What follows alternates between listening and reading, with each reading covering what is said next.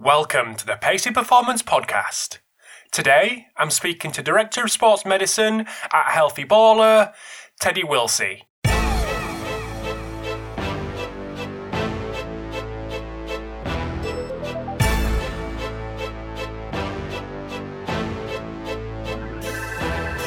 Thanks for tuning in to episode 285 of the Pacey Performance Podcast. So today I am speaking to Teddy Willsey, who was recommended to me by numerous people, um, but including the guys at Hawkin Dynamics, who recommended me based on his use of their technology. So always good to get a recommendation. But I looked him up on Instagram and found that I already followed him and the strength coach therapist and realized that he had an incredible amount of followers and put some really, really interesting content out on Instagram. So that is the first place we start in this episode. And the rise of social media and how it affects our industry as a strength coach, as a physical therapist, and how people can potentially use it for good rather than potentially it becoming um, a pressure and uh, potentially toxic as well. So, a really interesting start to this podcast. Then we discuss lots of different things from an athlete centered care presentation that Teddy gave to what strength coaches can learn from physical therapists and vice versa, why that conflict does exist, and how people can move forward in uh, in resolving them issues. So a really really interesting episode coming up with Teddy, which I'm sure you'll love. This episode of the Pacey Performance Podcast is sponsored by Kitman Labs. So, Kitman Labs partners with leading sports teams to help them consistently achieve the highest levels of performance by increasing the impact of their data. So, over 200 teams across the globe rely on Kitman Labs' performance intelligence platform to quantify the cost of performance and injury and receive the right insights at the right time. Through unique outcome driven analytics and the most advanced athlete management system, teams can align their organizations around a shared view of what it takes to drive performance and health and move at the speed of sport to adjust and continuously improve. If you want to know more about Kitman Labs, head over to www.win.kitmanlabs.com forward slash impact. This episode of the Pacey Performance Podcast is sponsored by iMeasureU. So, used by leading sports practitioners and biomechanics researchers worldwide to capture and compare multi limb inertial data in the field, IMU Step from iMeasureU is a dual sensor and app lower limb load monitoring tool which helps practitioners optimize return to play for running based sports. So iMeasure have just released their new and improved waterproof sensor Blue Trident, which includes ultra high G capabilities to quantify high impact steps such as cutting, landing, and sprinting, longer battery life to collect data all day, real time feedback to aid immediate interventions, and faster workflow so practitioners can review long training sessions within minutes of training completion. iMeasureU, now part of Vicon, works with military, pro, and collegiate coaches and athletes from around the world, including the Australian Institute of Sport, US Department of Defense, and collegiate and pro teams from around the world. If you want to get to know more about iMeasureU, head over to their website, iMeasureU.com, or follow them on Twitter or Instagram at iMeasureU. So without further ado, over to the episode with Teddy Willsey. Thanks for tuning in to the Pace Performance Podcast. So this afternoon, I'm delighted to welcome Teddy Willsey. So welcome to the podcast, mate. Thanks for having me, Rob. Pleasure to have you. Pleasure to have you. Thank you for giving up your time. So anyone that doesn't know who you are, just want to give us a bit of a, a background on yourself, what you are doing currently, uh, education-wise, and what you've done in the past. Yeah, absolutely. So I am uh, the director of sports medicine at Healthy Baller and started there about three and a half years ago and built the physical therapy practice there. So we have two PTs working with me as well. And we are a sports performance facility. So we've got wall to wall turf, about 40 yards. Uh, now, before that, I, uh, I was a physio at a physician owned clinic for a year. And prior to PT school, I was a strength and conditioning coach for four years. So, really, what my kind of mission is, is is combining the ideas of strength conditioning with physical therapy and practicing physical therapy in the context of helping people perform at their highest level. Nice, very concise, love it. So, healthy baller. So we spoke about this before, but what's the uh, what's the story behind the name and the business and what you guys want to do? Yeah, so uh, one of my partners, Blair O'Donovan, uh, he's the head strength coach for the Washington Wizards, the professional basketball organization here in the DC area. And Blair got started on making YouTube videos, and he was making this series where he would finish them or, or start them with the with the slogan, "I'm going to help you be a healthy baller." And it was targeted towards high school, college age basketball players. He was doing stuff like walking into a Wendy's or a McDonald's and showing them what to order on the menu uh, showing them quick drills they could do for balance, core strength, with single leg strength with just a basketball at the gym. And so he made these series of videos, and the term healthy baller kind of caught on. And that's where the business name came from. Nice. So, what's primarily your clientele then? I'm guessing it's not just athletes. Right. Yeah. You know, just just like any uh, private sector, we see a little bit of everything ranging from, you know, I might have a professional basketball player rehabbing a knee or an ankle in the morning, might have a couple high school kids in the afternoon, maybe a, a CrossFitter or a triathlete in the evening. So I see a pretty big range. I would say that the common thread is it's all people that are looking to perform at a high level. And that's really what attracts them to our our model. Because you know, in the States there's there's obviously health insurance is kind of a big barrier sometimes. And so we actually don't accept insurance. We, we run a cash based practice. And the reason that we do that um, is is to provide the highest level of care and to spend an hour one on one with everybody. Mm-hmm. Nice. So your background as an S&C coach, strength coach, yeah. working more in the uh, physical therapy space. Is that right? That's right, isn't it? Well, when I was a coach before I went to, so from about age 22 to 26 before I was in physio school, uh, I was a coach in high in the high school setting. So I was in private sector high school, and my first kind of formative coaching experience was an internship with Buddy Morris and James Smith at, at University of Pittsburgh. And so that was that was kind of the initial like just diving right in. You know, Buddy's a super fiery guy, great a great mentor. Uh, took a took a couple months to kind of earn his respect, and um, you know that was that was the initial exposure to to the Westside Barbell kind of approach to strength and conditioning, if you will, and and all that. So. Mm-hmm.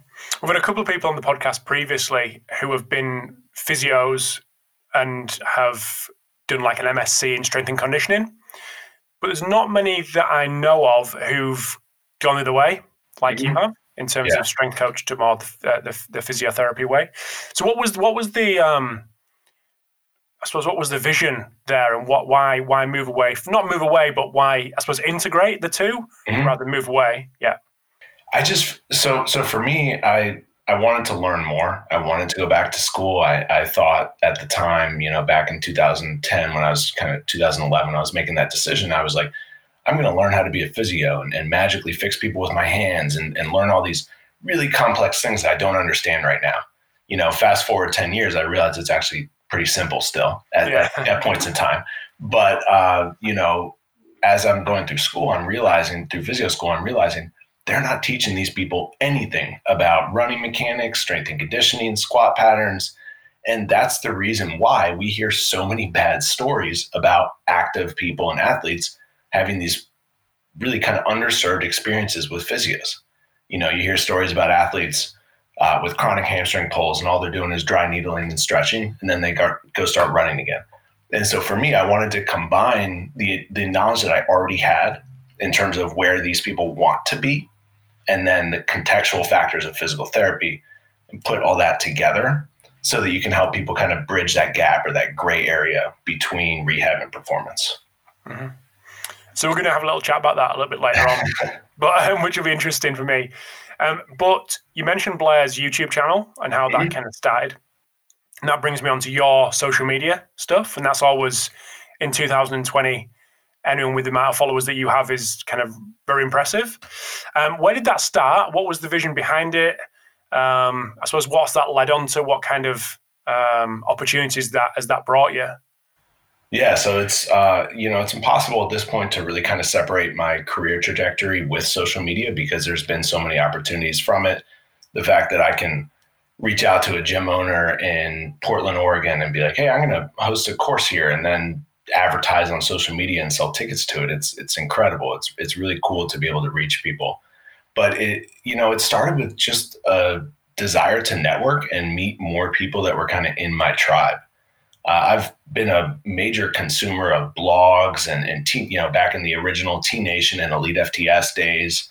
And so for me, consuming that information for really close to 15 years now, I, I felt like I got to a point in my career where I was ready to start talking more, you know? And so I, I got to a point where I was like, all right, I'm going to start sharing some content. I'm going to start putting myself out there, see what it's like to stand in front of a camera with a microphone on me, et cetera and it's not easy. Absolutely. But, uh, so that's so that was that's always all of that's been a progression. But yeah, I mean, my original intent was it was with it, Rob, was really just to network and to find other people to talk shop with, or like you know, let's say I'm going to uh, vacation in San Diego, reaching out to a coach that I know lives there, and not being totally weird because they don't know who I am. You know so like like wanting to like just wanting to talk shop wanting to train with other people. Uh, it originally started like i would you know we're in the dc area. I reached out to like uh, you know sean foster at, at au uh, uh, you know rodney king at uh, howard like all these different kyle tarp at maryland all these different college strength conditioning coaches or guys that i was you know trying to network with and and it, at first it was just like hey kind of a selfish i want to learn i want to talk to these people and then fast forward three and a half years and it's like I'm this guru guy that has tons of followers and and people text, you know, people DM me asking me what my opinions are on hamstring mobility and you know whatnot. So, so how long does that? How what, what kind of time commitment is that at the minute? I mean, you've got what six hundred thousand followers. Yeah, yeah. What kind of time commitment is that for you? Well, let me let me kind of give context. I, so sorry to interrupt. I don't I don't want this to turn into like a social oh, no, media marketing kind of thing, but I'm really interested. I think other people are as well. Yeah, yeah, yeah. So so to give context, when I was building it up, and I was focused on posting twice a day, and I was trying to respond to pretty much all of the DMs and comments. That was easily three to four hours a day invested on my phone. You could ask my wife. I'd come home, come home, sit on the couch, and I would tell her I'm working and so then over time, as it as it started to grow, I was like, well, if this is going to grow, I'm gonna I'm gonna feed it, you know. And, and she supported me in it, and it, I've made a lot of kind of sacrifices in terms of just how much the time investment of it. And so continued to feed it, it continued to grow, and then it started to turn into these opportunities. And then my business started to grow. You know, two years later, I've got two PTs working with me, and I'm like, I don't have time to feed this the way that I used to. So these days, I would I would say I spend a couple hours a week on it, which is probably average for most people on social media, anyways. Um, you know, I don't think I've posted in in almost two weeks at this point, so it's not something that is as regular for me. I would like to invest more time into it, but it's again too much other too many other opportunities that feel a little bit bigger than just what's the next post you're going to put out. You know, mm-hmm. so I think the the use of social media obviously people are on there hours and hours a day, as you mentioned, whether they're trying to build something or just just cruising. But I think strength coaches, sports scientists, whatever it may be, are seeing the value in in that, in, in being engaged or engaging uh, for the networking side of things or growing a personal brand, etc. What would be the what would be the number? This is definitely turned into a social media marketing thing. But what would be the kind of key takeaway advice that you would give someone who has that aim? Like, is it, like you say, the regularity of the posts? Is it the kind of quality, all that kind of stuff? What would be the the bit of advice that you would give? Yeah, so I think I would take the two kind of factors that you mentioned the the regularity or the consistency and also the quality. You know, there's I made a kind of a pact to myself that I wasn't going to be the guy that was filming exercise videos from my living room. I was like, you know, I want to film these in the gym. I want this to be high quality and uh, and attention to detail. You know, on my page, uh, the majority of the exercise posts you can reference because they have a label on them. Uh, the anatomy picture that was kind of a, a hack. I was actually probably one of the first people that was doing that with the anatomy photos. But um, you know, for me, I wanted to make something that has uh, value based content. So it's not just selfies and, and me talking about myself uh, content that people can refer back to. So I made hashtags with different body parts, and then you know something that uh, was kind of a standing catalog almost or an archive of of information. And so you know a, a lot of my uh, higher trending posts uh, they get more saves than they do likes. And so people are people are coming back to it and checking it out later, and that's that's really how I measured the success of the post. Nice. Good work. It looks like you've uh, well, 600,000 people say that it's worked. So you're all good. Um, so move away from the social media stuff, although super, super interesting. I think people will get a lot of value from it. But um, moving on to movement mechanics, and that was something that I'd gleaned from one of your posts on Instagram, ironically. Um, but I just wanted to get your, I suppose, broad brushstroke thoughts about movement mechanics, and then we'll dive into kind of return to running and return to play and all that kind of yeah. stuff. When someone says movement mechanics in your setting, in your head, what do you kind of what do you think of? Overvalued. Okay. yeah. Yeah. Well, it's interesting. So, you know, you have to learn all the rules and the constraints and the constructs before you can break them and deviate from the norm. But the reality is is that we know as coaches, most people don't fit into the same exact, you know, uh, model or mold that we want them to be in. And so at first we learn what's what a proper clean or a catch looks like, what a front squat's supposed to look like, what a back squat, deadlift, etc. Some lifts have a little more variation than others, deadlift being one. Uh, but we learn those in terms of you know healthy athletes, uh, strong people that are generally have pretty good form. And then the further you get into your career, you start to realize, and it doesn't take long, that most people's form kind of sucks, or a lot of people have issues. You know, how many college athletes, uh, when they squat, their feet are slightly rotating out as they descend because they maybe should have started with a little more external rotation in their hips? How many of them uh, are their feet falling into pronation? Are there, you know, are they are they posteriorly tilting in the bottom of the squat? Are they butt winking?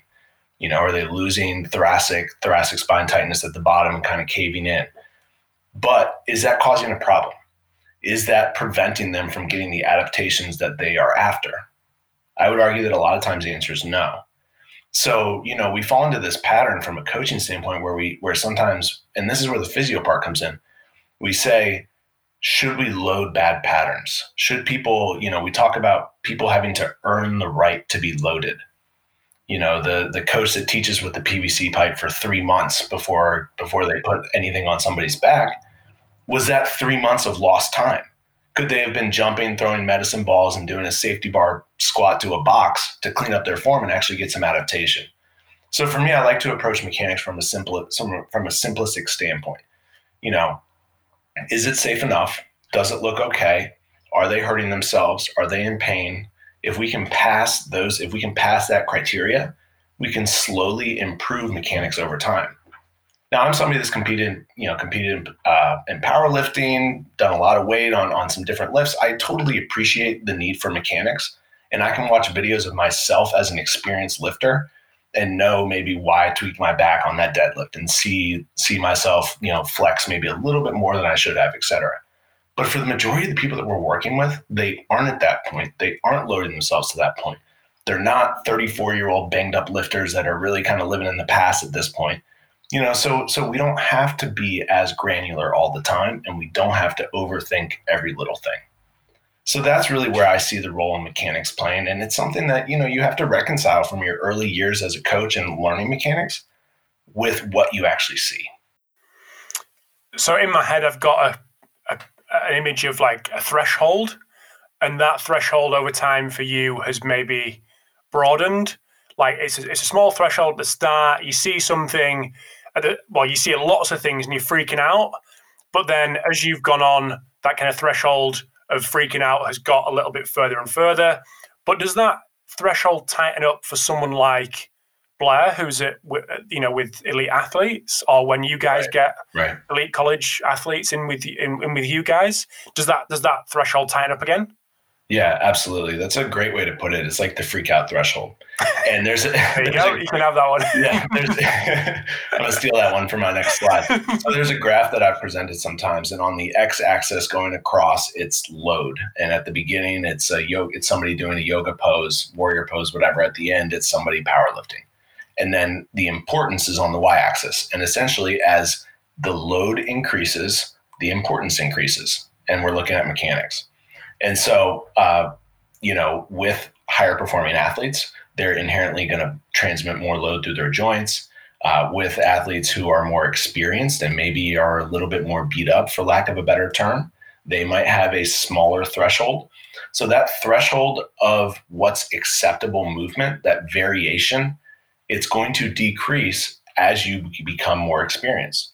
But that's the same way that training works, right? The the further you get down your training age, the more dialed in and specific you have to be to realize adaptation.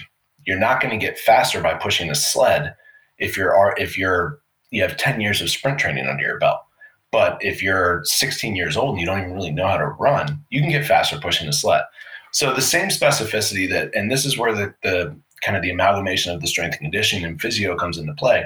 The same type of uh, principles of specificity that apply to training apply to movement mechanics, in my opinion. And so, uh, you know, with that being said, you're also going to see high level athletes that develop what we might call maladaptive movement patterns you know, people will be quick to point out Usain Bolt and, and asymmetries in his trunk, or look at some of these Ethiopian runners that are, uh, you know, clocking extremely fast, fast mile or uh, marathon times, and the valgus position of their legs. You know, but but a lot of times these experienced athletes, they gain they they adapt into those patterns over time because that's the most efficient way for them to move. And so my original mentor that you know I mentioned at the beginning, Buddy Morris, before I had any physio training under my belt, he was the one teaching me these ideas of like, look at that athlete. He's going to go play in the NFL for 10 years. Am I going to try to fix the way he jumps? No. Am I going to let it look egregious? No. But I will still load him and accept that that's the way he moves. So that's really where that that idea kind of comes in. Mm-hmm. One thing that I um, that I wanted to ask you there on that point was how does that relate to when you're working with youth youth athletes? Does that is that a broad threshold? Is that a slim? Because at some points you do want to expose them to all these different movements and not be freaked out, but then you also want to keep it tight and encourage good movement patterns and good um, habits, I guess.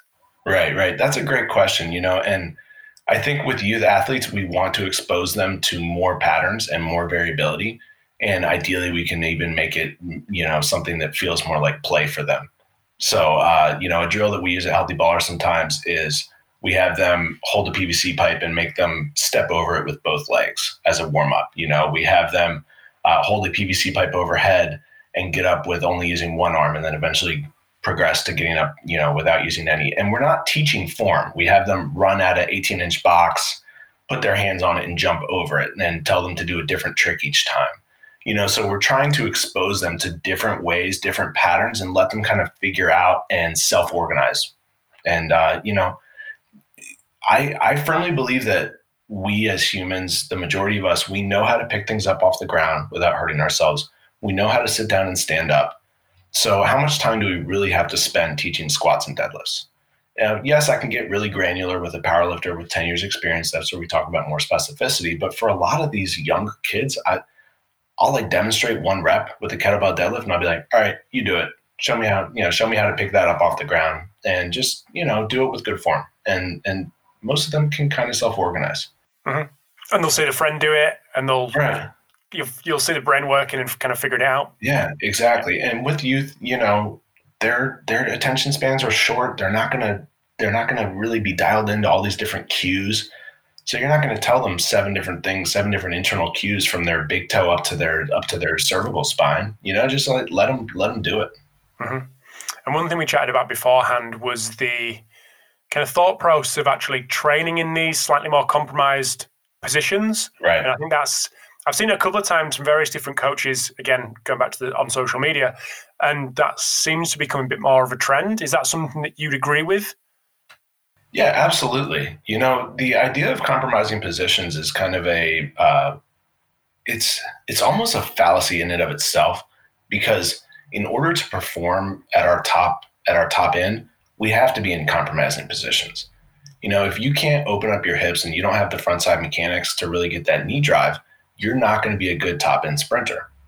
So then you're never going to expose your hamstring. You know, uh, you know, slow people don't pull their hamstrings. That's just the bottom line. And so, so for a sprinter, that's their compromising position. You know, we just had the NFL Combine last weekend, and I watched on Derek Hansen's Instagram multiple players pulling their hamstrings. And it was right when they transitioned from, you know, a more cyclical or a more pistoning type of gait and acceleration to a more cyclical standing up gait. And it's right around that point.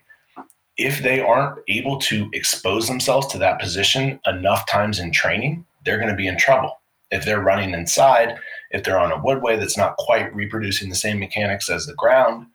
So the same thing goes for, let's say, valgus at the knee, right? We're used to the ACL rupturing at with a with a a pivot, you know, a pivot shift of the knee at around 20 to 22 degrees of knee flexion there's an insufficiency of the quadricep muscle, there's internal rotation of the femur, and the ACL pops. We have to put people in those positions and train that strength so that they aren't in that time deficit, right? We need their quads to contract fast enough. Now, do we need to push them into valgus all the time? Do we need to put RNT bands around their knees? Probably not. But we need to help them self-organize, just like with the youth athletes, and figure out how to land in those mechanics, how to pivot and cut off those mechanics and improve over time. It's funny you should say that because I got that exact comment when I was 17 and pulled a hammy.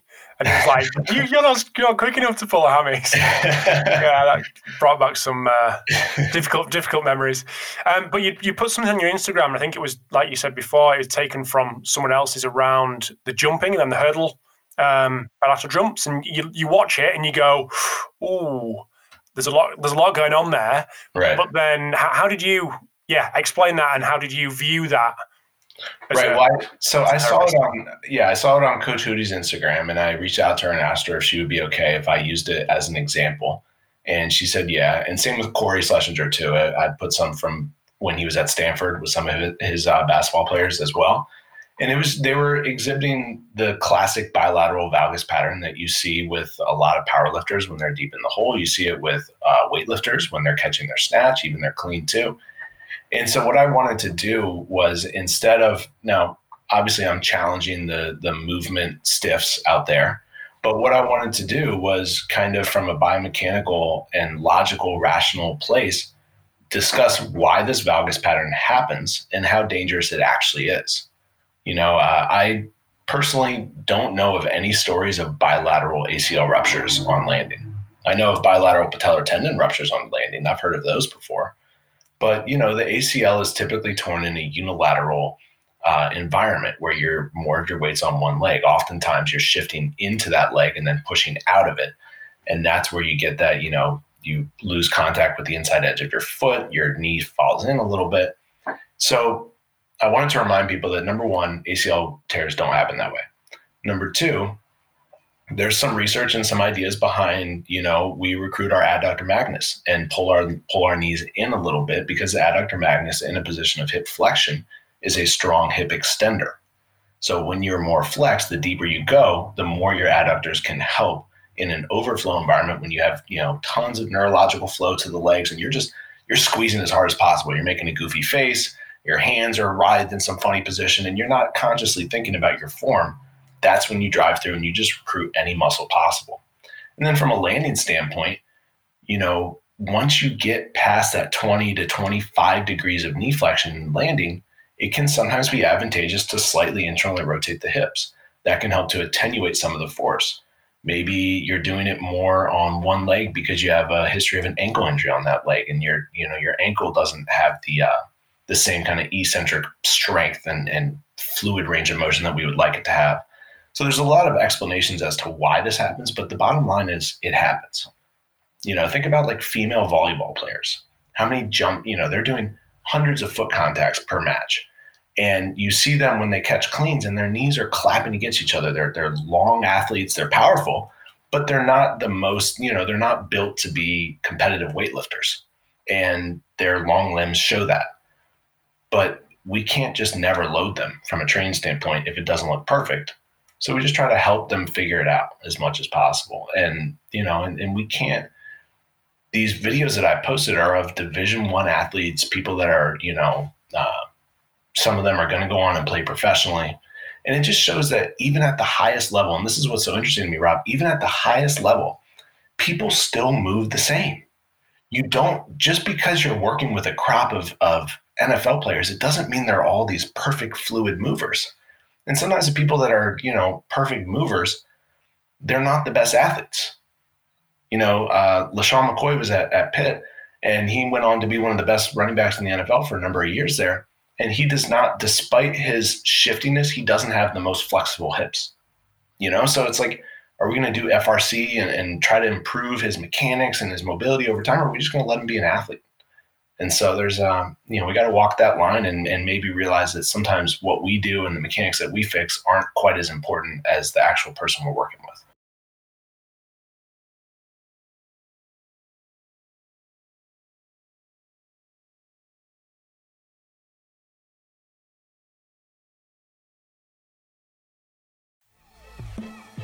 So we're just going to take a very quick break in the chat with Teddy. Hope you're enjoying part one. So over in part two, we discuss uh, athlete-centered care, which is a presentation that Teddy has given numerous times that I wanted to dive a little bit deeper into. We also discussed return to play versus return to performance and how that change in terminology can potentially bring a multidisciplinary team together, all um, moving in the same direction. Then we also discuss uh, what strength coaches can potentially learn from physiotherapists and vice versa, and why the conflict still exists in many institutions, many organizations um, that, that, that don't work together. So, a really interesting chat coming up with Teddy in part two. So, I hope you're enjoying part one, but a very, very good part two coming up. But just before we do dive into part two, I want to say a big thanks to Hawkin Dynamics for sponsoring this episode today. So, Hawkin Dynamics are the world leader in innovative force plate technology. Hawkin takes a user centric approach featuring a fully customized cloud based software that allows users to easily digest and analyze complex force plate data. So the technology is constantly evolving, much like an app on anyone's iPhone or Android. They communicate with users on a daily basis to make their system better and better.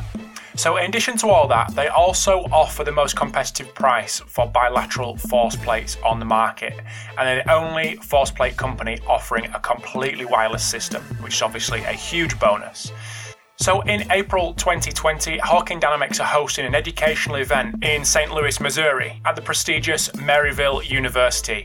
So, this event is definitely not one to miss. So, it's a full two day experience headlined by speakers like Dr. Jason Lake, who's been on the podcast before from Chichester University, Eric Renaghan, who is the head of sports performance for the St. Louis Blues, Daniel Hicker, who's head of sports performance for the San Jose Earthquakes, and Lauren Green from the University of California and their sports performance analyst. So these are the leaders of force plate research and technology. So to learn more about this event, head over to the Hawkin Dynamics website, which is hawkindynamics.com. And also sponsoring this episode today is Black Box Fitness. So, Black Box Fitness are a sports performance equipment manufacturer based in Belfast in Northern Ireland. So, if you are looking for a full gym fit out, if you're lucky enough to be looking for a full gym fit out, or just want to add additional pieces to what you've already got, whether that be barbells, dumbbells, plates, maybe a new rack, some flooring, etc., etc., have a little look at what Black Box Fitness can offer. So you can head to their website, which is blkboxfitness.com, or for a more informal view of what they do, head over to their Instagram because they've got some really cool images of some of the recent projects that they've run in Australia, in the UK, in Europe, etc. So head over to their Instagram, which is at blkboxfitness, and they're the same on Twitter. So just coming back to that compromise position um, discussion, and it's kind of a running theme throughout. Is there any examples of where you jumping, for example, or change direction, where you may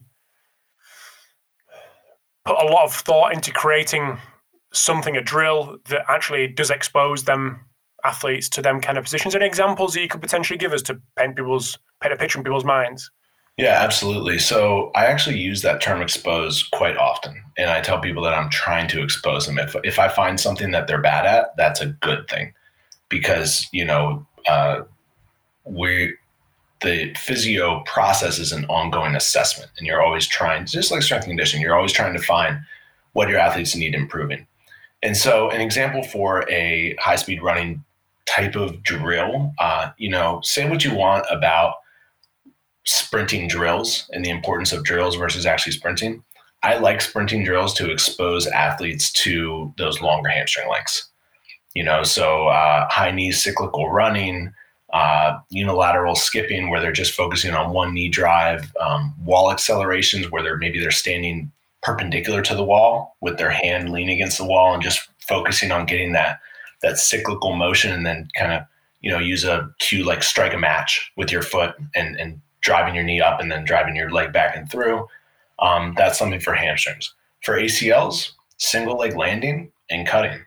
You know, we spend a lot of time working on cutting and single leg landing and we will cutting inherently being a frontal plane type of movement we will add a frontal plane load to that too so i'll hook somebody up where a band or a, a Keiser machine is going to pull them into more of that side that they're cutting into you know so let's say the Keiser is to my right i've got 12 pounds of resistance on it uh, belt around the, the athlete's waist they're going to cut into their right and then push out to the left so they're going to cut in try to feel the inside edge of their right foot they're going to make sure that as they do that, their left leg doesn't fully extend because we don't, you know, we can't create any power when our legs are fully extended. So we need a little bend on the knee there, and then they cut out of it. And so there's a lot of drills that you put that you set up for somebody to expose them in a way that they will get better over time. And if it exposes them too much, we regress it. We turn them around so that the Keiser or the band actually assists them, you know, and, and, uh, if we have our logical progressions and regressions there, then we can kind of take somebody along the path and without changing the training too much, we can turn it all the way from rehab into performance training. Mm-hmm. Awesome. Just moving on to the next point, and it's something that we mentioned right at the start, and that was the the crossover between strength coach and physiotherapist. And one thing that one guy that comes to mind who's been on the podcast before does a here in the UK does a, a number of uh, presentations. I think he's actually called it why we love three sets of 10. And it's actually a strength, it's a strength coach who's got plenty of experience at the English Institute of Sport, um, football, mountain biking, lots of different stuff. But actually gives this presentation to physios and it's super, super popular. Um, really good guy as well. But what's your perception of, I suppose, the education that a physio may go through and what's lacking there? And then we'll maybe dive into some of the things that, that come off the back of that. Yeah, yeah. So it's I love that why we love three sets of 10. It's so true. I mean, that's really what you learn in terms of uh, in terms of strength training. There was we had one lecture that covered uh, on strength training. We have more than one on strength training, but we have one on strength training that the last three slides of it showed three different periodization models, and that was it.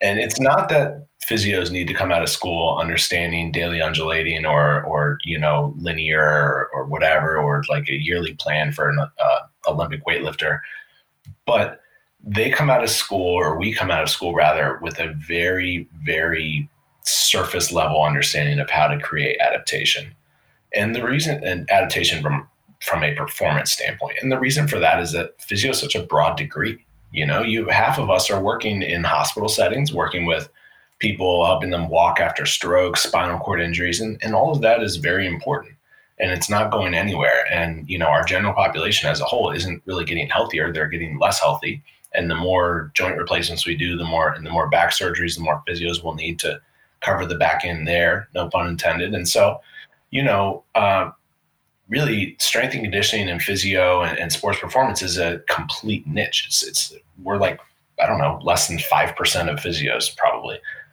So the reality is that you come out without that education, and if you want to be a successful physio that works with athletes, and a lot of people do, especially because it kind of sounds sexy, you have to self-educate. You have to do what I was talking about at the beginning: networking with other strength coaches, spending time learning from people that maybe you know in the in the states we have a DPT, a doctor of physical therapy, and sometimes physical therapists think, well, I'm a doctor now, so what am I going to learn from a strength coach that has their bachelor's? You know, and it's like you're going to learn a lot if you want to.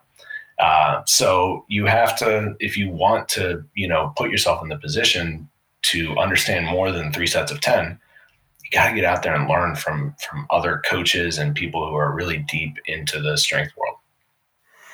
I watched your presentation, and I've mentioned this um, a couple of times uh, on the UKSC website over here. Mm-hmm. And it was a it was a physio who a guy called Dan Lewindon who wrote um, High Performance Training for Sports, which is super super popular. And um, his presentation was uh, included a, a, big section on the, the switch in mentality, or the switch in terminology that he was using with his with his team from return to play versus return to performance. Mm-hmm. And I think he what what he spoke about there was that subtle difference had brought about a significant change in the way the physios actually thought about their role, and it yeah. was uh, previously maybe enough to just to get them so they could walk out the door okay without any pain. But actually, the return to performance is actually getting them back out on the pitch to where they were before they're going to play on a Saturday or play on a Sunday. Is that something that you, is that switch something that you see happening over there as well? Or is, yeah, is that something you see happening over there as well? Yeah, absolutely. Um, you know, the second physical therapist that I was fortunate enough to bring on uh, last August, she's she's great. She was a Division One college athlete herself uh, we gave her the title performance physical therapist and that's because she works with a lot of athletes and she that's you know she did an internship at exo she has her cscs coming out of school and uh, you know there are more physios that want to be performance physical therapists and i think that the title is is something that's important you know in the strength and conditioning world they love playing around with titles and names and you know director of sports science director of, of human performance management, you know, et cetera. And so with PTs, I think it's important that we can t- that we start to separate ourselves a little bit and distinguish what we're actually doing because from a medical necessity standpoint, the original reason to uh, justify an intervention, people just have to be out of pain and be able to like, you know, wash their own hair and, and tie their shoes. And then like they're good to go.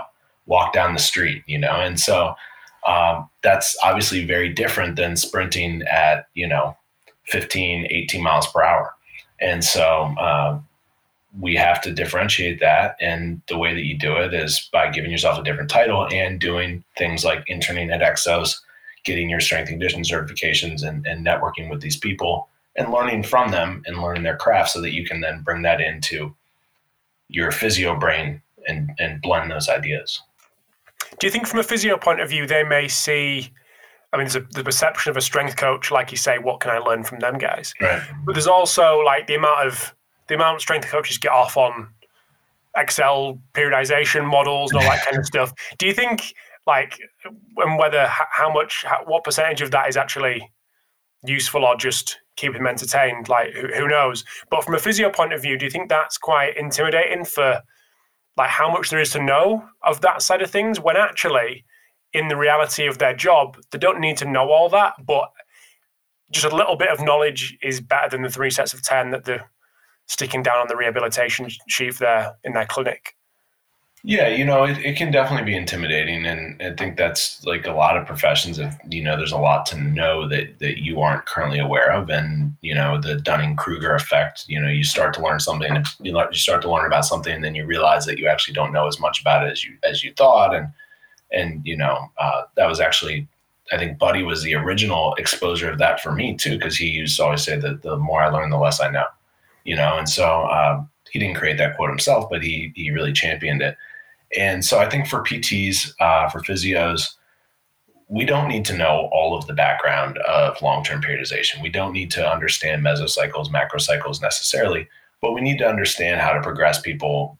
A lot of physio progression is linear because if you get to a point where you really are like deloading and, and changing and waving things over time, they're probably ready to work with coaches unless it's an extenuating circumstance and they had a really bad injury and you know one of those like year plus year long plus rehabs which which they happen.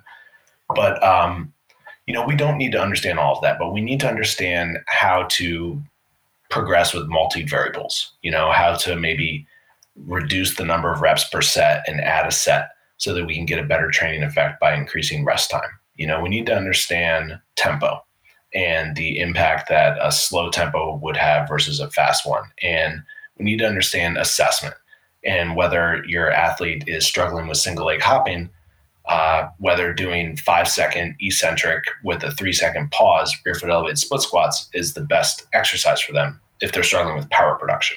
You know, they're struggling with impulse there, so get them moving fast.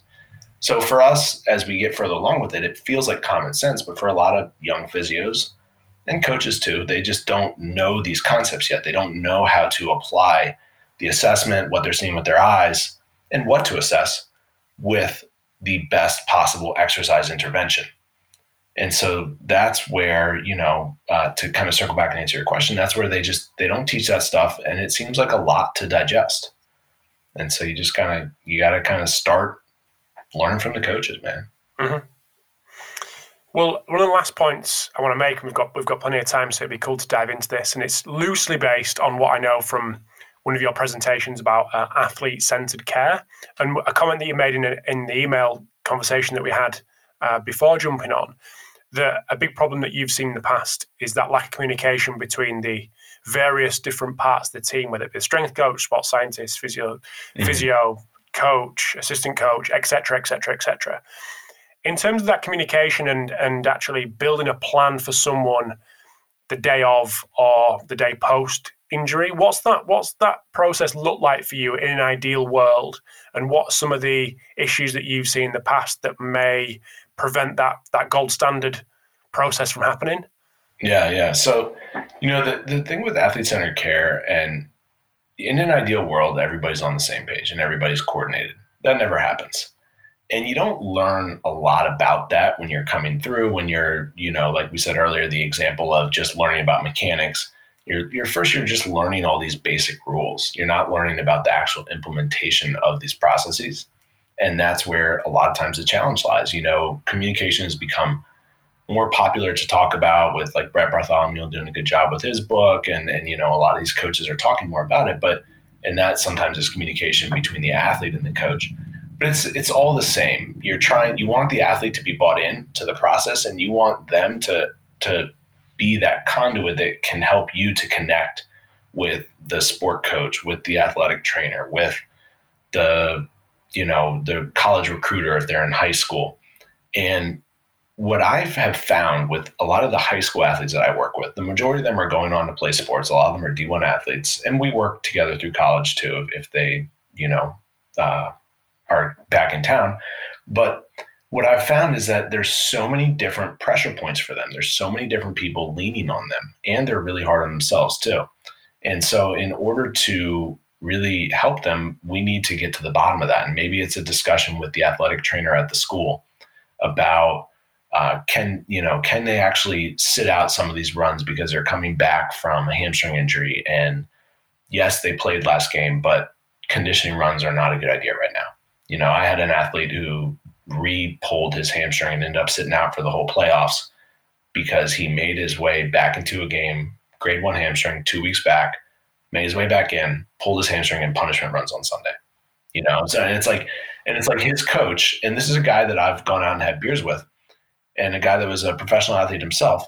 His coach thought that because he was back, he was back and there's no there's no understanding of load management. And that was the other thing i was going to mention was load management in the context of you know periodization is a way to manage load. And that's something that i think people are understanding more about. So that's where physios are learning about the concepts of periodization without actually learning the periodization right? Load management. And so if you can really a lot of that if we if we want to talk from a physiology standpoint not even the communication and the importance of confidence and all that but the physiology the important thing with everybody getting on the same page is load management. And if the coach isn't doesn't agree with the strength coach's recommendations or the physio's recommendations, we can get into trouble. And it's not that I have to be right all the time, but I want to have that line of communication. And I want to talk to a coach. And I work with a lot of swimmers. And in addition to variables of intensity and practice time or, or distance swimming, swimmers, one of the big variables for them is uh, after shoulder injury, what stroke they're doing whether they're doing a fly or a freestyle or, you know. And so I'll talk to the coach. I've, I have one coach that I have really good rapport with, and we'll talk about wave loading fly back in. And he is totally down with that kind of that periodization model of multivariable progression. And we've sat down and gone over tables together and talked about, you know, bumping volume up and then pulling back. And so for him, he he understands it. And then he also can talk to his athlete about it because he accepts the fact that his athlete can come back, can compete at a high level, but still is recovering and is less than a year out from shoulder surgery and still needs that special attentive care. So that's where I've found that everybody's outcomes, I do my job better, everything works better when we can all communicate and be on the same page. But if you have a coach that's kind of denying it or they're very binary, they're like either they're better or they're not. Are they are they ready? You know, then it's just it's tough. It removes all the nuance. It it simplifies things. I like to simplify things, but it simplifies things in the wrong direction. And uh, that's been it's been a big focus of my career as I've gotten further along. You know, because that's that's something that no matter how hard you work at it, there's always going to be challenges there it's difficult because it, I suppose in them high pressure environments, whether it be a collegiate setting or professional setting, if that player who's injured and is in the grade one hammy and has got two weeks because the playoffs are coming up, like that guy's playing, like Absolutely. regardless, that guy's playing. So it's that difficult. He's got to be ready to play because he hasn't played in two weeks. He's got to be, yes, he's fresh, but is he ready? All that kind of balancing act of, um, of getting that player ready for the ready for the big game or whatever game it may be. Um, if the pressure's there from the head coach. Yeah. Yeah, there's a balancing act there, and then you know the the story I was telling. There, there's the balancing act in practice. It's like understanding that the way hamstring injuries work, the way soft tissue injuries work, somebody's really at a much higher likelihood of re-injuring themselves for a period of four months. And so it's just understanding that, you know, and I think that sometimes at the professional level, they might do a little bit better job of managing that but some of these younger athletes that I work with, there's just they have the same pressures, internal pressures on themselves, but their coaches are maybe not quite as attentive. Mm-hmm.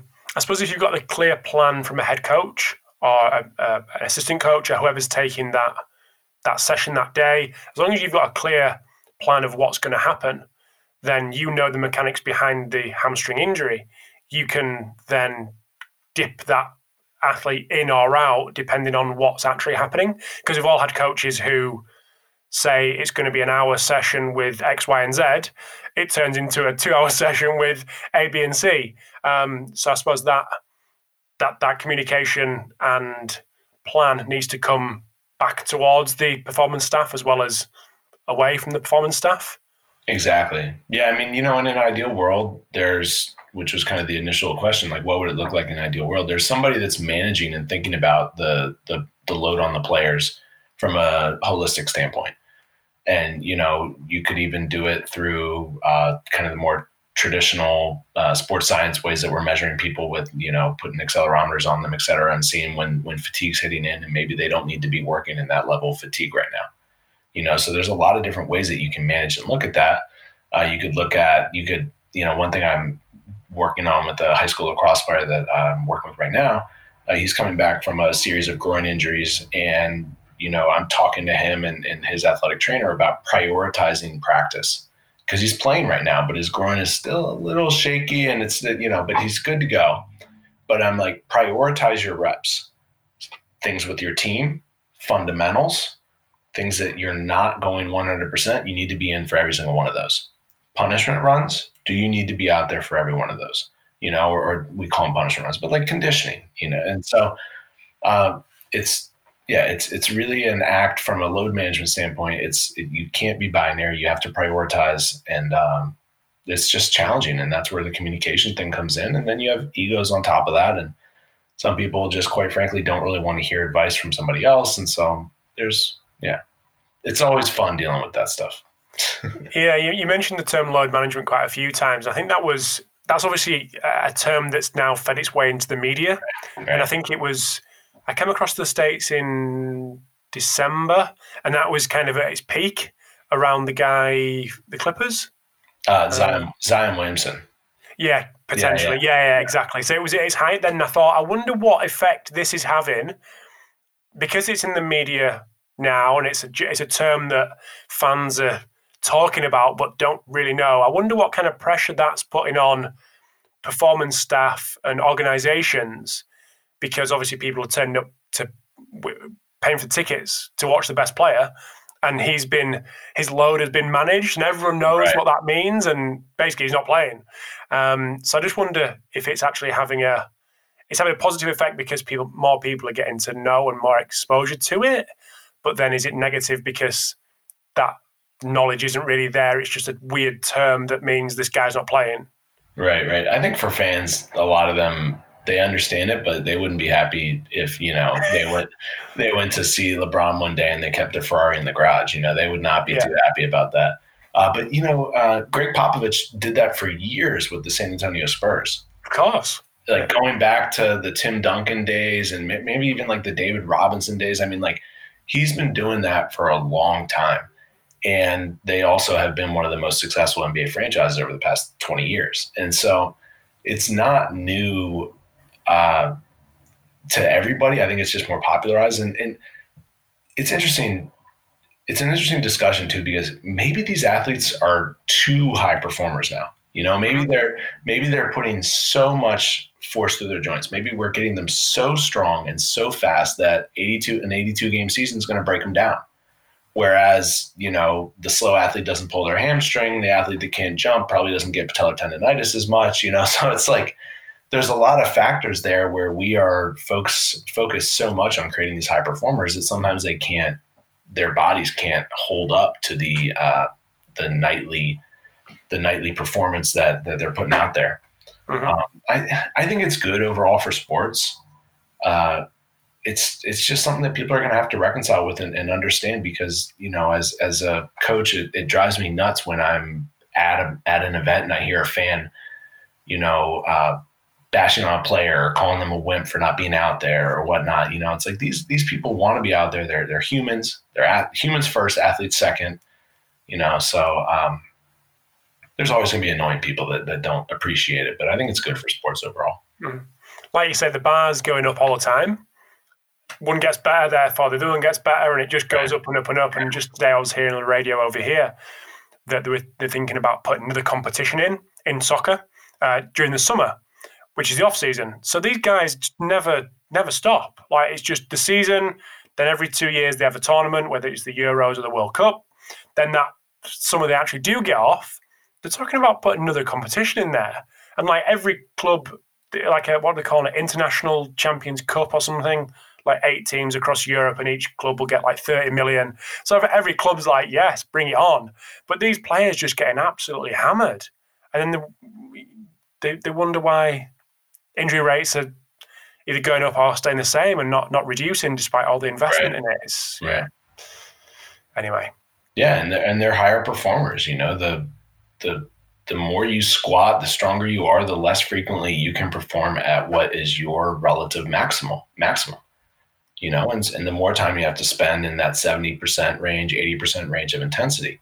And it's the same goes for these athletes. The, the higher you jump, the further you get along in your career progression, the less you can actually do that and recover from it.